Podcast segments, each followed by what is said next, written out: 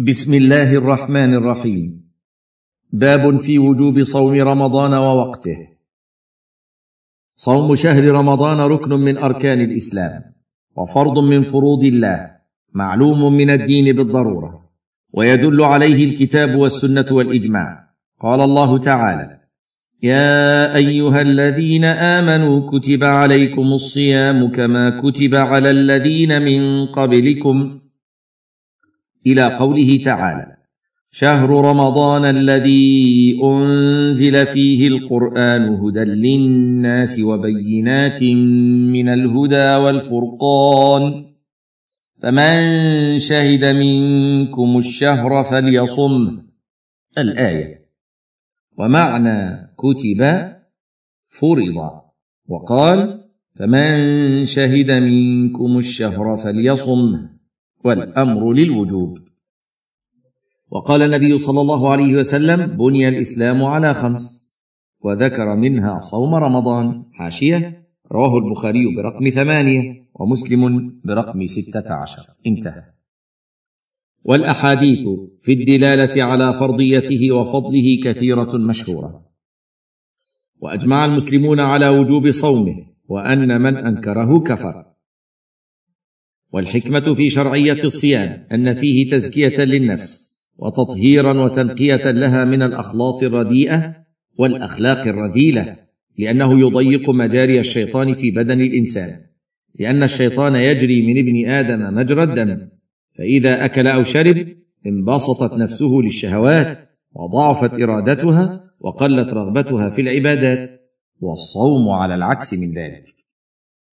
وفي الصوم تزهيد في الدنيا وشهواتها وترغيب في الآخرة وفيه باعث على العطف على المساكين وإحساس بآلامهم لما يذوقه الصائم من ألم الجوع والعطش لأن الصوم في الشرع هو الإمساك بنية عن أشياء مخصوصة من أكل وشرب وجماع وغير ذلك مما ورد به الشرع ويتبع ذلك الإمساك عن الرفث والفسوق.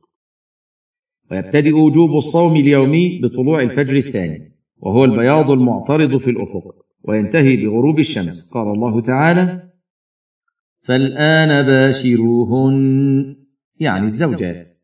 وابتغوا ما كتب الله لكم وكلوا واشربوا حتى يتبين لكم الخيط الأبيض من الخيط الأسود من الفجر ثم أتموا الصيام إلى الليل الصفحة التاسعة والسبعون بعد المئة. ومعنى يتبين لكم الخيط الأبيض من الخيط الأسود من الفجر أي يتضح بياض النهار من سواد الليل. ويبدأ وجوب صوم شهر رمضان إذا علم دخوله. وللعلم بدخوله ثلاث طرق. الطريقة الأولى رؤية هلاله. قال تعالى فمن شهد منكم الشهر فليصمه وقال النبي صلى الله عليه وسلم صوموا لرؤيته. حاشية. رواه البخاري برقم تسعة بعد التسعمائه والألف ومسلم برقم واحد وثمانين بعد الألف. انتهى. فمن رأى الهلال بنفسه وجب عليه الصوم. الطريقة الثانية الشهادة على الرؤية أو الإخبار عنها فيصام برؤية عدل مكلف ويكفي إخباره بذلك. لقول ابن عمر تراءى الناس الهلال؟ فأخبرت رسول الله صلى الله عليه وسلم أني رأيته. فصام وأمر الناس بصيامه. رواه أبو داود وغيره. وصححه ابن حبان والحاكم. حاشية؟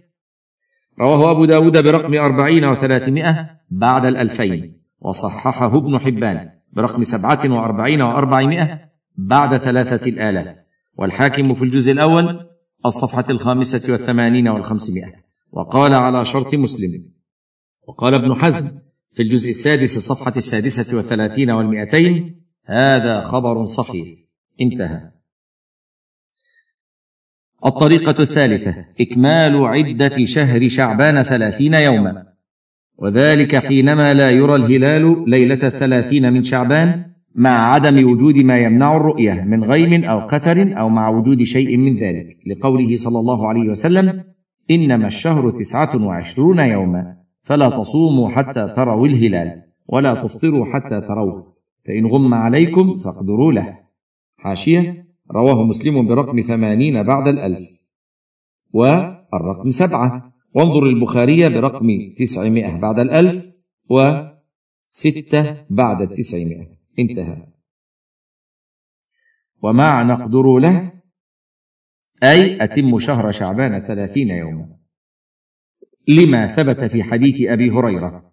فإن غم عليكم فعدوا ثلاثين. حاشية. رواه مسلم برقم واحد وثمانين بعد الألف. وانظر البخاري برقم تسعة بعد التسعمائة والألف. انتهى. ويلزم صوم رمضان كل مسلم مكلف قادر. فلا يجب على كافر. ولا يصح منه. فإن تاب في أثناء الشهر صام الباقي. ولا يلزمه قضاء ما سبق حال الكفر. ولا يجب الصوم على صغير ويصح الصوم من صغير مميز ويكون في حقه نافلة. ولا يجب الصوم على مجنون ولو صام حال جنونه لم يصح منه لعدم النية.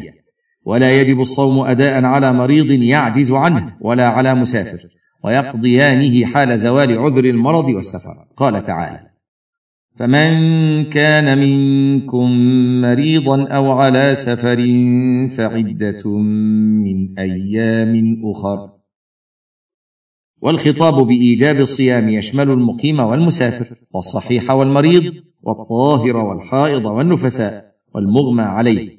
فإن هؤلاء كلهم يجب عليهم الصوم في ذممهم بحيث إنهم يخاطبون بالصوم ليعتقدوا وجوبه في ذممهم والعزم على فعله. إما أداء وإما قضاء. فمنهم من يخاطب بالصوم في نفس الشهر أداء وهو الصحيح المقيم إلا الحائض والنفساء.